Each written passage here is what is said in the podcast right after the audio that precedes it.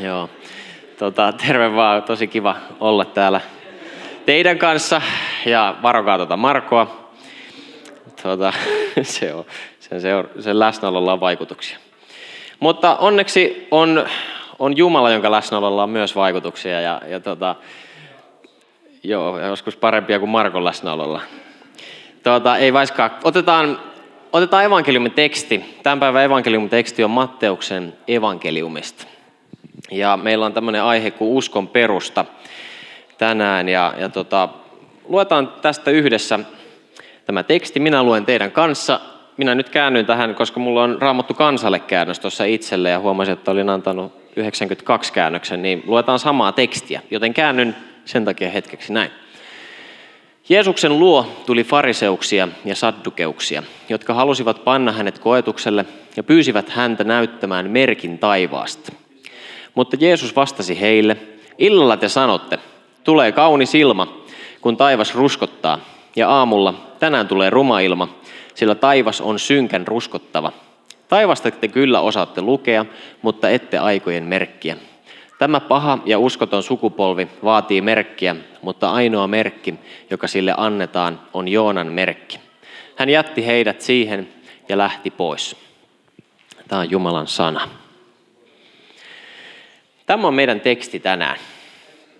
Ja tota, mennään tuohon syvemmin, mutta mä haluan, haluan kiittää tätä messuyhteisöä siitä, että te olette niin aktiivisesti mukana operaatio joululapsessa. Täällä on monia aktiiveja, jotka pakkaa paketteja ympäri vuoden ja, ja, ja olette monella tapaa tässä kaikessa mukana ja mä haluan siitä teitä kiittää erityisesti, mutta sitten myös teitä kaikkia, jotka nyt olette ehkä pongannut tuolla tuommoisen punaisen standin ja, ja nähnyt siellä tuommoisen iloisen romanipojan, joka, joka pitää pakettia sylissään ja sen kautta sitten tutustuneet tähän projektiin.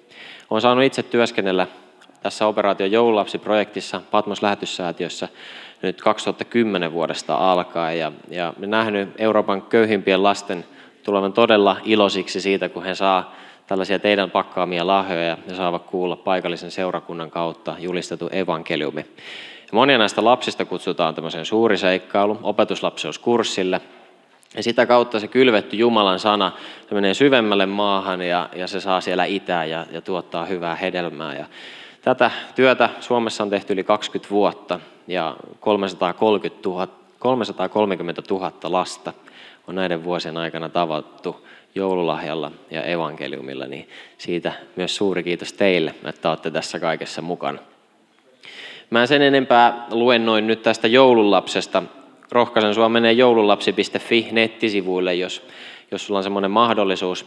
Nyt ensi keskiviikkona me muun muassa julkaistaan tällainen dokumenttielokuva viime vuoden jakelumatkalta, kun oltiin Jipun kanssa jakamassa lahjoja ja vähän hänen tuntojaan siinä tämä dokumentti esittelee, että mitä hän koki tuolla reissulla ja mitä hän näki. Ja se on tosi puhutteleva, koskettava dokumentti, niin käykää se katsomassa.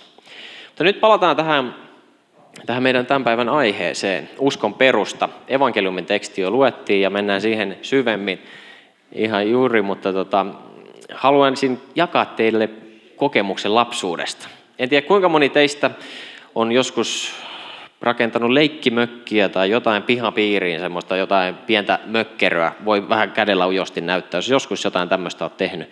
Joo, moni teistä on ollut tämmöisissä mukana. No minäkin sain 15-vuotiaana tämmöisen tota, perhepiiriin kuuluvan Penttisedän kanssa mennä rakentelemaan tämmöisiä mökkejä.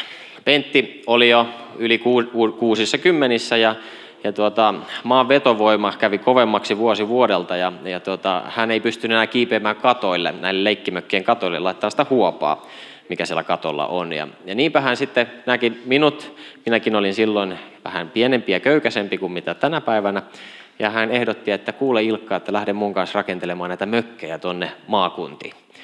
Kasvoin Etelä-Pohjanmaalla Ylihärmä-nimisessä paikassa, jota ei enää kartalta löydy. Se on kauhava nykyisin ja tuota, jaamme näin ollen Markon kanssa samanlaisen tämmöisen tuota, taustan sitä kautta. Kauhavalla olen syntynyt, niin kuin tuo Markokin taitaa. Vai onko se syntynyt Kauhavalla? No niin. No niin, heti rupesi selittelemään, että kolmen kuukauden. Et ole siis syntynyt Kauhavalla, se oli vastaus. Joo, sitä mä kysyin. Näin, nämä kuule nämä papit, ne heti kannattaa olla tarkkana, mitä ne sanoo, kuulkaa, että ettei rupea, kysyt jotain, niin katsot, mitä ne vastaa. Joo. Tota, niin, no kuitenkin minä, siis syntyperältäni kauhavalainen, toisin kuin Marko, niin tota, rakensin tämmöisiä mökkejä sitten Penttisedän kanssa. Ja tota, opin siinä rakentamisesta hyvin paljon. Muun muassa sen, että kun tein virheitä, meni nauloja läpi sieltä vääristä kohdista ja ne luiskahti jonkun oksan kautta sitten rumasti ja jäi törröttämään siihen, niin tota, tai sitten joskus kun maalasin ihan, ihan tosi surkeasti ja kerroin aina sitten tunnollisena poikana Pentille, että Pentti katsoo, että nyt meni vähän väärin, että mitä tehdään. Niin Pentin vastaus oli tämmöinen, ei haittaa, ei tuu itselle. ja Tämä oli Penan, Penan vastaus näihin tota, lukuisiin tilanteisiin, kun tein jotain väärin. Ja, ja tota, joo, se oli Pentin, Pentin tota elämän filosofia. Kerran mentiin Laihialle tekemään tämmöistä leikkimökkiä. Ja, ja tota, kuultiin omistaja pariskunnalta, että, että tota, tämä maaperä on hyvin savinen ja tosi huonossa kunnossa ja routa tulee ja menee ihan möhkyrälle keväisin. Ja he siinä sitä pohti sitten, että, että minkälaiset perustukset tähän pitää laittaa. Ja Pentti sitten siinä rohkaisi, että joo, ei se on vaan leikkimökki, ettei se niin justiinsa ole. Ja, ja tuota, otti sitten Mersun takakontista neljä tämmöistä harkkoa ja lätkäsi ne siihen nurmikolle ja niin me tehtiin mökki siihen. Ja tuota, voitte kuvitella sitä, kun minä kysyin sitten tätä asiaa häneltä, että miten tämä homma nyt menee näin, että kun tämä nurmikko tässä menee tämmöiseksi möhkyräksi, niin arvaatte varmaan, mikä hänen vastauksensa oli. Mutta vuosi meni ja tuli, tuli seuraava vuosi ja talvi tuli ja routa tuli, niin niistä mökkiä piti mennä taas kunnostamaan, kun se oli ihan vänkyrällä siellä ja, ja tuota, varmaan ne mun virheetkin sieltä paljastu. Jouduttiin takuu korjaamaan sitten tätä mökkeröä. No se oli, ne oli vaan tämmöisiä pieniä leikkimökkejä ja ne perustustyöt ei nyt niin kriittiset ole ehkä, ehkä siinä leikkimökissä kuin mitä ne on sitten vaikka talossa tai tässä kirkossa – mutta rakentamisesta me tiedetään, että perustus on hyvin oleellinen asia. Jos sulla on hyvät perustukset, niin sen päälle on hyvä rakentaa. Ne kestää muuttumia sää, sääoloja, ne kestää kaikenlaisia myrskyjä ja, ja tilanteita, mitkä sitten hajoaa, kun perustukset on vähän huonommalle. Lapsena seurakunnassa laulettiin, että, että et voi tehdä taloasi hiekalle, kestä ei se tulvien tullen. En nyt lähde laulamaan sitä melodialla, mutta räppäsin räppäsin sen teille. Ja, ja tota, samaisessa laulussa laulettiin sitä, että, että on paras kalliolle rakentaa. Sitten siinä oli joku tap tap taa kohta. Voidaan sitä sitten tuon, tota, Heikkilän Sakaren kanssa harjoitella. Niin ensi messuun sitten saadaan räppiversio siitä ja kaikki hienot sovitukset. Joo, ei, missä muuten Sakari, onko se täällä? Ei, se on tuolla, tuolla e-, eteisessä. Ei kuulu onneksi mitään. Joo, ei tehdä sitä. Kuitenkin siis perusta on tosi tärkeä. Ja samoin se on meidän hengellisessä elämässä, kun me mietitään sitä, että, että, että mille pohjalle mä rakennan mun uskoni. Ja tämä kohtaaminen, mikä, mikä me tässä nähdään, niin se paljastaa jotain, jotain ehkä perustuksista ja myöhemmin mennään Efesolaiskirjeeseen ja katsotaan, mitä se meille kertoo. Mutta siis Jeesus kohtasi fariseuksia ja saddukelaisia – Nämä, nämä kaksi ihmisryhmää, fariseukset ja saddukeukset, niin, niin he, he oli Jeesuksen vastustajia. Kun ajatellaan, että Jeesus tuli toimeen hyvin kaikenlaisten ihmisten kanssa, niin oli ihmisryhmiä, kenen kanssa hänkään ei ehkä niin hyvin tullut toimeen, ja, ja nämä kyseiset ihmisryhmät edustivat sitten tätä, tätä porukkaa. Se mikä on mielenkiintoista, mitä ei tästä tekstistä paljastu, on se, että fariseukset ja saddukeukset, ne ei tullut keskenäänkään toimeen. He ei tykänneet toisistaan yhtään, mutta silti he tuli yhdessä Jeesuksen luo laittaakseen hänet koetteelle. Ja on mielenkiintoista, miten, miten tämmöinen, kun on yhteinen vihollinen, niin se kummasti yhdistää, että nämä ryhmät, jotka ei normaalisti toiminut millään tavalla keskenään, niin he tuli yhdessä haastamaan Jeesusta. Tämä paikka, missä tämä tapahtui, mitä me tästä luettiin, niin oli Magdalassa. Se oli aika lähellä sitä aluetta, missä Jeesuksen työn se ydin toimi Galileajärven ympärillä. Kapernaumi on siitä pikkusen pohjoiseen, missä tämä Magdala, Magdala on, ja, ja Jeesus tunnettiin siellä alueella. Ja kun Jeesus opetuslasten kanssa tuli veneellä pelipaikalle, niin voin vaan kuvitella, että siellä oli varmaan vastaanottokomitea heti, heti esittämässä näitä kysymyksiä ja haastamassa Jeesusta. Ja nämä fariseukset oli semmoista porukkaa, joka tunsi kirjoitukset, ne tiesi lain, he noudatti Mooseksen lakia äärimmäisen tiukasti ja, ja, ja, ja sillä tavalla niin kuin eli semmoista elämää, ajatellen, että me eletään Jumalan mielenmukaista elämää. He oli myös kansanparissa aika suosittuja, ja he muun muassa vastusti Rooman tätä imperiumia, joka oli jo oli tuonne sivukylille asti levinnyt, ja, ja, ja oli sillä tavalla tämmöinen, jos voisi sanoa niin kuin nationalistinen, niin he oli, he oli vähän semmoisia. No sitten oli tämä toinen porukka, saddukeukset. Hekin oli tämmöinen uskonnollispoliittinen porukka, mutta he oli hierarkiassa vähän korkeampaa papistoa kuin mitä nämä fariseukset. Ja, ja sitä kautta sitten he voisi ehkä puhua vähän liberaalimmasta tulkinnasta. He ei muun muassa uskoneet ylösnousemukseen tai he ei uskoneet mihinkään enkeleihin tai henkiolentoihin. Ja, he teki yhteistyötä Rooman hallinnon kanssa. He ei ollut sillä tavalla suosittuja omana aikanaan, mutta hyvin vaikutusvaltaisia keskeisiä Jeesuksen aikana. Ja tämä porukka nyt tuli sitten Jeesusta vastaan ja, ja he pyysivät, että Jeesus kuule nyt näytä meille merkki taivaasta. Viitaten sillä siihen, että, että todista se, että sinä olet jotain erityistä.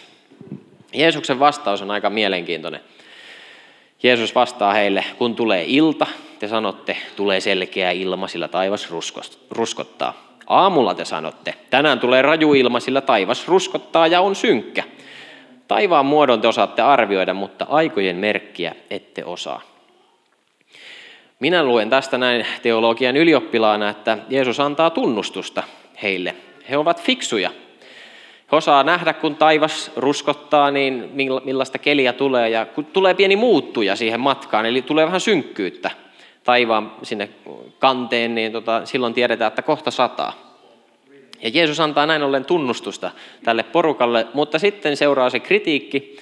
Kaikki palautehan pitäisi antaa aina hampurilaispalautteena, eli ensin positiiviset asiat ja, ja sitten vasta se kritiikki. Ja Jeesus nyt ainakin sen sämpylän kuoren siitä antaa, ehkä, ehkä omaan tyylinsä semmoisella pienellä piikillä, tulee sekin, mutta tuota, tälle nimenomaiselle ryhmälle. Mutta sitten siellä on se, se varsinainen pihvi, on se, että aikojen merkkejä – te ette osaa tunnistaa. Miten mä tämän ymmärrän tämän asian, on se, että, että Jeesus, Jumalan poika, eli näiden ihmisten keskellä. He näki kaikki ne ihmetteot, he oli kuulleet näistä ihmetteoista ja he niin kuin löi päätä seinään, tai en mä tiedä mihin ne sitä päätä löi, mutta noin niin kuin vertauskuvallisesti, niin he ei halunnut tunnustaa sitä, että Jeesuksessa on jotain poikkeuksellista. He yritti löytää hänestä syitä siihen, että, että millä he sais hänet vietyä käräjille ja että hänet tuomittaisi mahdollisesti sitten vaikka kuolemaan. Miten, miten sitten lopulta kävikin. Jeesus jatkaa tuossa keskustelussa, että tämä paha ja avion rikkova sukupolvi vaatii merkkiä, mutta sille ei anneta muuta merkkiä kuin Joonan merkki. Eli Jeesus sanoo siinä, että, että kyllä teille joku merkki annetaan, mutta se on Joonan merkki. Ja sen jälkeen hän lähti pois. Hän ei jatkanut sitä keskustelua. Ehkä Jeesus ajatteli, että ei ole mitään järkeä jäädä vänkäämään tähän. Että hän antoi niin kuin oman lausuntonsa paikalliselle median edustajille ja tuota, sitten lähti, lähti eteenpäin ja meni tavoittaa niitä ihmisiä, jotka halusivat tavata Jeesuksen. Itse voisin ajatella tällä tavalla. Tässä Jeesus mainitsee avion rikkova sukupolvi. Kun luet vanhaa testamenttia, luet profeettoja, esimerkiksi Hosean kirjaa, niin, niin tämä ajatus siitä, että Israelin kansa oli ikään kuin uskoton puoliso Jumalalle, niin se, se tulee uudestaan ja uudestaan. Ja se, miten minä ymmärrän tämän kohdan, on se, että Jeesus viittaa nimenomaan siihen, että, että tämä sukupolvi on rikkonut sen lupauksen, mikä, mikä sillä on Jumalaa kohtaan. Mutta se, mikä on upeaa esimerkiksi Hosean kirjassa, meet kotiin tänään, niin lue Hosean kirja, se on, se on erittäin hyvä kirja, niin on se, että Jumala on uskollinen omaisuuskansansa kohtaan. Ja Jumala on uskollinen meidän, meitä kohtaan. Hän, vaikka me tehdään syntiä, vaikka me tehdään virheitä ja, ja vääriä juttuja, niin ei Jumala laita eropapereita vetämään, että se oli muuten nyt tässä, vaan Jumala pitää meistä kiinni. Jumala piti omasta kansastaan kiinni. Ne, mitä, mitä sitten tuli näin synnin seurauksena, niin ne seuraukset ihmiset joutu maksaa, mutta oli aina mahdollisuus kääntyä Jumalan puoleen. Tämä, tämä kohta, ihan nämä neljä jaetta, nämä puhuu tosi paljon, tai jos sä tiedät sitä taustaa, mistä, mistä nämä eri ryhmät tuli ja mikä oli Jeesuksen tehtävä, niin nämä puhuu sulle tosi paljon. Ja mä itse, kun olen tätä, tätä lukenut ja pohtinut ja miettinyt tätä saarnaakin valmistellessa, niin, niin on, on jotenkin vähän niin rukoillutkin sitä, että Herra, että, että avaa mun silmät näkemään se kaikki, mitä, mitä näissä sanoissa on sisällä. Koska nämä on meille, meille kirjoitettuja sanoja. Tämä on Jumalan ilmoitus. Jos me katsotaan raamattua kokonaisuutena, mä uskon siihen, että se on Jumalan sana. Ja uskon siihen, että se on annettu meille, että me voitaisiin oppia tuntea Jumalan sydän. Että me voitaisiin tämän kirjan kautta tuntea Jumalan sana, Jeesus Kristus, joka tuli meidän keskelle. Ja antaa sen muuttaa meitä. Mutta tämä, keskustelu jotenkin loppuu vähän tylysti. Siinä sitten Jeesus lähtee pois ja jättää heidät siihen ja lähtee muualle. No sitten mietitään sitä, että miksi, miksi tämän saarnan aihe on uskon perusta. Jos me mietitään fariseuksia ja sattukeuksia, mikä heidän uskonsa perusta oli. Heillä oli erilaiset tulkinnat, mutta se oli Mooseksen kirjoissa. Se oli siinä laissa, minkä Jumala oli antanut Mooseksen kautta ihmiselle – Jeesus ei tullut kumoamaan lakia, vaan täyttämään sen. Jeesus oli se puuttuva palanen siinä, siinä tota, jos, jos mietit jotain vanhaa kirkkoa ja ajattelet jotain holvikaarta, niin se miten se toimii on, on niin, että siihen laitetaan sellaisia kiviä tällä tavalla näin. En minä tiedä, näin, tajuatteko te tästä, mutta se laitetaan tämmöiseen kaareen. Ja, ja se ei pysy pystyssä, jos ei siellä ole se yksi viimeinen pala siellä ylhäällä, joka on tämmöisessä muodossa ja se loksahtaa siihen ja niin se kaikki pysyy kasassa. Ja Jeesus sanoi, että hän on se, hän on se puuttuva palane, mikä me tarvitaan, jotta ihmisen ja Jumalan välinen tämä, tämä loppumaton kuilu voidaan täyttää. Jeesus Kristus on se, joka sen täyttää. Mutta tätä perustusta fariseukset ja saddukeukset ei halunneet ottaa vastaan. He ei halunnut ottaa vastaan sitä, että Jeesus todella oli se, se, se Messias, jonka, josta nämä profeetat puhu, joka oli lähetetty Israelin kansan keskuuteen, vaikka he näki sen kaiken tapahtuvan siinä silmiensä edessä. Jos me käännetään tuonne Efesolaiskirjeeseen ja, ja otetaan tämmöinen aikahyppy sen, siinä kaikessa, mitä Jeesus teki tämän, näiden, tämän keskustelun jälkeen ja mitä hän teki Golgatalla, kuinka hän nousi ylös kolmantena päivänä – niin, ja miten apostolit lähti viemään evankeliumia ympäri, ympäri Juudeaa ja, ja aina sitten sinne Kreikkaan ja, ja Romaankin asti. Ja siinä kaikessa keskeisenä henkilönä oli Paavali. Ja Paavali kirjoitti kirjeitä eri seurakunnille ja meillä on joitakin niistä täällä meidän raamatuissa jäljellä. Ja yksi näistä kirjeistä on Efesolaiskirje. Ja siellä on yksi mun lempikohtia raamatussa. Jos katsotaan Efesolaiskirje 3, jakeet 16-19, Kato, sieltä puuttuu toi yksi. No, mä luen sen teille täältä tuon kolme, äh, nyt, 3, 16-19. Ei kun tuolla oli liikaa. Joo, no ei haittaa. Minä luen tuosta 16 jakeesta. Paavali sanoo näin. Rukoilen, että hän, eli Jeesus, sanomattomassa kirkkaudessaan hengellään – vahvistaisi ja voimistaisi teidän sisäistä olemustanne. Näin Kristus asuu teidän sydämissänne, kun te uskotte, ja rakkaus on elämänne perustus ja kasvupohja. Silloin te kykenette yhdessä kaikkien pyhien kanssa käsittämään kaiken leveyden, pituuden, korkeuden ja syvyyden. Ja voitte tajuta Kristuksen rakkauden, joka ylittää kaiken tiedon. Niin Jumalan koko täyteys valtaa teidät. Mun mielestä tämä on upea, upea kohta. Etenkin tuo mä en tosta ollut korostanut noita sanoja, mutta mä itselleni täältä otin tämän, että näin Kristus asuu teidän sydämissäni, kun te uskotte. Ja rakkaus on elämänne perustus ja kasvupohja. Ja sen kautta me kyetään käsittämään kaikkien pyhien kanssa, eilen oli pyhäinpäivä, me kyetään käsittämään kaikki leveys, pituus, korkeus ja syvyys ja voidaan tajuta Kristuksen rakkaus, joka ylittää kaiken tiedon. Fariseukset ja sattukeukset, ne oli sen ajan viisaimpia hengellisen, jos ajatellaan juutalaisuutta, niin he osasivat tulkita juutalaisuutta erittäin syvästi. He, osas, ne tiesi ulkoa pitkiä kappaleita Mooseksen kirjoista. He tunsi kirjoitukset todella syvästi. Mutta jotain heiltä puuttu. Ja Kristuksen rakkaus on se asia, joka ylittää kaiken tiedon. Kun mä tuolla yliopistomaailmassa mä näen ihmisiä, mä näen tosi viisaita ihmisiä. Ja mä näen mä, paljon viisaampia kuin minä. Mutta se, mikä mua surettaa, on se, että, että jos vaan se, mitä sä silmilläs näet, on se kaikki, mihin sä uskot. Koska silloin sulta jää puuttumaan se, mistä tämäkin Efesolaiskirja puhuu. Mitä me suhtaudutaan Kristukseen? Jumalan rakkaus. Ja sen tulisi olla meidän elämän perustus ja kasvupohja. Sen päälle meidän tulisi kaikki tieto rakentaa. Ja jos mä muistelen näitä mun mökin, mökin rakennusjuttuja ja sitä laihian keikkaa, kun tehtiin sinne nurmikolle se, se tota, joka oli vaikea kasvualusta ja paikka tehdä se, se tota, mökki, niin, niin jos me ajatellaan tätä elämää, niin kyllähän tämä on aika savinen pelto missä me eletään. Tilanteet muuttuu ja maa elää ja, ja meitä koetellaan, meitä haastetaan, meidän uskomuksia haastetaan. Ja sitä, mihin kirkko uskoo, sitä haastetaan. Ja semmoista momenttia on niin kuin joka suuntaan.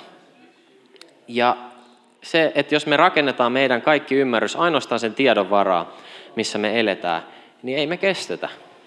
Ei me pystytä vastaamaan järkevästi ja hienosti kaikkiin niihin vaikeisiin kysymyksiin, mitä tämä elämä meidän eteen heittää. Mutta jos me luotetaan siihen, että, että Jeesus Kristus on lunastanut meidät vapaaksi synnistä ja on maksanut ne rikkomukset, mitä me ollaan tehty, ja että on Jumala, joka rakastaa meitä, on sitoutunut meihin, vaikka me ei olla uskollisia, niin, niin se antaa sen pohjan elämälle, minkä päälle me voidaan rakentaa myös sitä tietoa ja, ja ottaa vastaan ne, ne routavuodetkin ja, ja ne kaikki tilanteet, mitä tämä, mitä tämä elämä eteen tuo. Rukoillaan yhdessä. Kiitos rakas taivaallinen Isä siitä, että, että sinä olet hyvä Jumala. Me kiitetään siitä, että olet antanut meille perustukseksi Kristuskallion, jonka päälle me saadaan elämämme rakentaa. Ja mä rukoilen sitä, että, että voisit putsata meidän ja, ja Kristuskallion välistä sitä, sitä savista maata pois, että meidän perustukset vois mennä aina syvälle sinne maan, maan syvyyteen asti, että me voitaisiin sen päälle rakentaa jotain, joka todella on kestävää ja joka on sellaista, mitä tämä aika ja, ja, ja kaikki, mitä se sisällään pitää, ei pysty nujertaa. Että meidän elämä voisi olla kalliolle rakennettu. Kiitos Herra, että sä tiedät meidän kaikkien haasteet ja, ja tilanteet, missä me ollaan. Sä, sä tiedät myös meidän ilot ja sä iloitset niistä meidän kanssa. Ja me rukoillaan, että me, meidän elämä voisi olla terveellä pohjalla, että se rakkaudessa saisi mennä juuri siihen suuntaan, kun sä haluat sen menevän. Ja että me voitaisiin oppia tuntemaan sut rakastavana isänä, joka välittää meistä, joka on sitoutunut meihin, joka ei jätä eikä hylkää, joka antaa tulevaisuuden ja toivon. Tätä kaikkea, Herra, me rukoillaan poikasi Jeesuksen nimessä. Amen.